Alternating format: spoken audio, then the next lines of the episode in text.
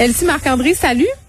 Bonjour. Bon, on va faire une rétrospective de qui s'est mis les pieds dans les dans les plats hier euh, pour euh, le premier jour de la vérité de la réconciliation. On a glissé un petit mot sur François Legault, là, mais il n'est pas le seul à s'être mis le pied dans la bouche, Marc-André. Ouais, je pense qu'à ce titre-là, entre M. Trudeau, M. Legault, M. Coder, tout le monde gagne, hein, comme à, à l'école des fans à l'époque. euh, monsieur. non, mais, c'est pas drôle. Non, mais c'est juste la référence à l'école des fans. Là, je m'attendais pas du tout à ça. Non, et c'est vraiment, et, c'est vraiment, et c'est vraiment pas drôle parce que, tu sais, M. Trudeau hier matin dans son horaire, bon, hier journée nationale, euh, vérité, réconciliation, dans son horaire, c'est rencontre privée à Ottawa. Mais là, il y a des journalistes qui, ont eu sans doute de l'information parce que là, dans la journée Global News, euh, chaîne euh, de télévision anglophone dans, dans, au pays, là, ils commencent à poser des questions au bureau de M. Trudeau. Puis là, on se rend compte que M. Trudeau n'est pas à Ottawa. M. Trudeau, on le sait souvent, passe des vacances à Tofino, du côté de la Colombie-Britannique, et M. Trudeau a pris un vol et a même été pourchassé par Global News sur la plage à Tofino. Et là, pour se défendre, le bureau de M. Trudeau dit, ben, M. Trudeau a fait des appels durant la journée avec des gens, euh, des, des, des, des, gens touchés par les pensionnats, des gens qui sont des, des peuples autochtones, les Premières Nations. Mais quel message que ça l'envoie, vraiment, tu sais, de dire, de décréter. c'est sûr que M. Trudeau, le, la veille, était sur la cérémonie sur les collines du Parlement. Mais la journée nationale, c'était hier. C'était pas avant hier. sais. On verrait jamais le premier ministre du Canada prendre l'avion le 11 novembre, jour du souvenir, au lieu d'être devant les commémorations à Ottawa. en vacances, tu sais. Ou en vacances. Quand, oui, c'est une journée fériée pour le fédéral, mais tu t'attends pas à ce que le premier ministre, justement, profite de la journée fériée pour aller sur la plage en Colombie-Britannique. Fait que. Mais c'est surtout que c'est un moment de commémoration, c'est un moment d'hommage, c'est un moment de recueillement. Ça passe mal. Puis en plus, et oui, puis derrière ça, oui, ça passe mal pour les groupes, parce qu'il y a des groupes qui l'avaient invité à des cérémonies, ben des associations, des gens touchés. Ils dire, tu sais, OK, tu peux comprendre que le premier ministre n'est pas disponible cette journée-là parce qu'il doit avoir 352 invitations, mais là, il est sur la plage. Là, tu checkes son Instagram, puis il est à la pêche, tu sais. Ouais, puis là, tu sais, là, tu te dis, mais tu sais, là, il faut penser que dans une rencontre d'équipe, il y a eu un meeting où vraiment on s'est dit que le 30 septembre, journée nationale de vérité et réconciliation, c'est une bonne idée que le premier ministre prenne son avion de PM mm. puis s'en aille en Grande-Britannique pour aller à Tofino. Ça aussi, ça dépasse l'entendement. Elsie? Ben oui, moi je suis euh, je suis vraiment outrée euh, parce qu'il y a deux choses. Il y a un mensonge à travers ça parce que son équipe a communiqué une information qui est fausse. Deux, euh, Tofino, là, c'est une station balnéaire. C'est euh, c'est comme le Martha's Vineyard là, de, de l'ouest du Canada. C'est je veux dire il n'y a pas d'autre chose à faire là, là que être en vacances et puis profiter de la vie.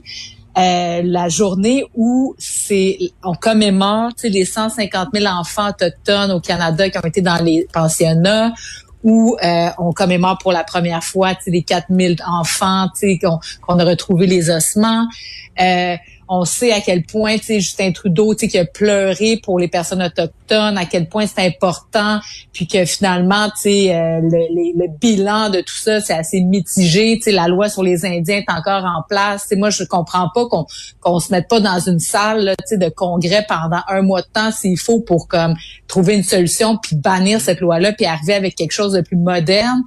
Puis, tu sais, non, symboliquement, tout est tout est mauvais là. Je trouve ça épouvantable. Je sais, puis je rajouterais hier Stephen Guilbeault qui faisait la leçon à, à François Legault, mais sérieusement, ce mm. matin, il a dû se lever puis se dire, mais mon Dieu. Puis c'est encore plus grave que ce soit Justin Trudeau, à mon sens, parce que c'est le premier ministre du Canada. Puis on le sait, là, les pensionnats autochtones, puis le Québec, on, on fait pas, on, on a nos responsabilités à prendre là-dessus, mais reste là que c'est l'État canadien ultimement là, qui est le principal responsable. Ça m'embête un peu, Elsie. Je trouve que oui, là, t'as raison, mais en même temps, je trouve qu'il y a beaucoup de personnes qui se servent de cette excuse-là pour dire, ben regardez, le nous, on est moins coupables que autres et balayer un peu tout ça sous le tapis. Non, mais on n'est pas moins coupable, mais reste que, je veux dire, la première personne, c'est quand même le premier ministre canadien, là, qui devrait être là puis qui s'en aille en vacances. Moi, je suis là vraiment scandalisée de ça. Mais et si tu touches un bon point, tu sais, Monsieur, Monsieur Guilbeault hier, là, qui disait sidéré de la réponse au niveau de la productivité de Monsieur Legault. Ben j'espère que Monsieur Guilbeault ce matin est ultra, ultra sidéré. Là. Tu sais, je veux dire, ça,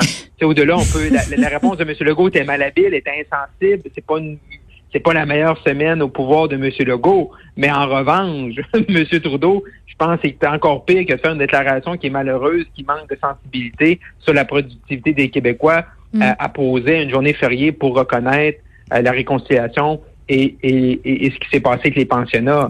Fait que là, dans le fond, là, c'est comme le, concours de, de, qui qui se met les deux pieds dans les plats. là, au, niveau municipal, M. Coder, tu sais, moi, je suis de la lignée de ceux qui aiment pas toute l'espèce d'annuler la culture ou d'enlever des, des, statuts puis de regarder dans avec nos yeux de 2021 ce qui s'est passé il y a 100 ans ou 150 ans. Mm-hmm. Mais prendre la journée du 30 septembre pour M. Coder d'aller dire qu'il faut remettre Johnny McDonald sur son socle. Mais c'est, ben excuse-moi, Marc-André, c'est dans quel contexte qu'il a dit ça? Ben, il ben, était dans une manifestation. Ouais, c'est ça. Il y avait une marche, puis euh, il s'est fait poser la question. Donc, euh, tu sais, c'est pas lui là, qui a fait une annonce là-dessus quand même. Là. Il, ben non, mais je voulais qu'on le précise quand même. Ouais. Il était pas une annonce, c'est ça. Il était pas une annonce à côté d'un socle défaite puis d'une statue défaite puis dire faut la reposer puis le mien la, la crise de loup là. Mais, mais, mais quand il aurait pu dire que c'est ça.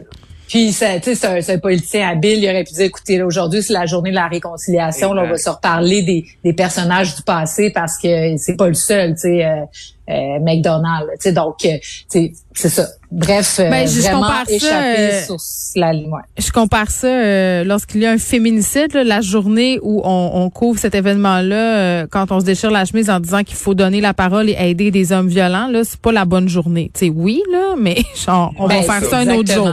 C'est, c'est, c'est ça, c'est une question de contexte. et là, ben, c'était un contexte assez particulier pour y aller de cette déclaration-là. En même temps, j'ai de la misère à croire que Denis Coderre ait pu être pris de court par une question. Ben c'est exactement ça. Donc il, il, a donné, je pense qu'il a donné la, position que lui que lui il, pense. Puis je suis pas d'accord, je suis pas, je suis pas en désaccord avec ce que avec ce qu'il a dit. C'est juste. Oui, toi c'est le timing. Moment, puis, le timing. Mais, le point commun de M. Trudeau, M. Legault, M. Coderre, de ouais. vu dans les 48 dernières heures, c'est justement ça. C'est comme sais, à un moment donné, là, t'arrives à un party, là, toi, t'es tout de bonne humeur, mais t'arrives là, finalement, le party, le monde, ils ont pris de mauvaises nouvelles. Tu sais, faut que tu sentes la, la faut que tu sentes la salle, tu sais, faut feel the room, mm. tu sais. Mm. Mais là, c'est mm, comme si eux autres, ils rentrent là, là puis là, ils sont là avec les trompettes, mais non, c'est pas un party, les gangs. Allez-vous-en, là, tu sais. Euh, on, est dans, on est dans un esprit de commémoration. Je pense que c'est là-dessus que sur les trois hommes politiques, c'est là qu'ils se rejoignent, d'avoir mal senti la vibe, tu sais, comment les Canadiens et les Québécois, on se sentait cette semaine par rapport à la journée d'hier et euh, un an depuis le décès euh, de Joyce Echaquan. Ce que j'espère que les vacances de M. Trudeau ont été reposantes, qu'il s'est bien ressourcé, parce que j'ai bien l'impression qu'il devra répondre de, son absence pendant encore quelques temps. Ouais, euh, ça c'est des vacances. je comprends que M. Trudeau est peut-être est peut-être euh, fatigué, mais s'il n'avait mm. pas déclenché une élection inutile, peut-être qu'il serait pas autant fatigué aujourd'hui. Ben c'est vrai, oh. c'est juste la grosse. Tout est dans tout. Drop the mic. ok. on se tourne du côté des élections municipales. On est en plein dedans. Et là, il y a deux partis qui s'unissent euh, dans la course à la mairie de Montréal, Elsie? Oui, bon, donc on sait qu'il y a Denis Coderre, Valérie Plante, le match revanche, donc tout le monde a les yeux que pour ces deux-là. Mais il y a quand même deux autres candidats, donc Balarama Holness et Marc-Antoine Desjardins, qui euh, ont décidé, avaient commencé à discuter. Tu sais, on se rappellera, il y avait eu Félix-Antoine Jolicoeur qui avait annoncé sa candidature, qui discutait également avec euh, les boys, comme on pourrait dire. Et donc, euh, finalement, il y en a juste deux qui sont qui étaient sur la course.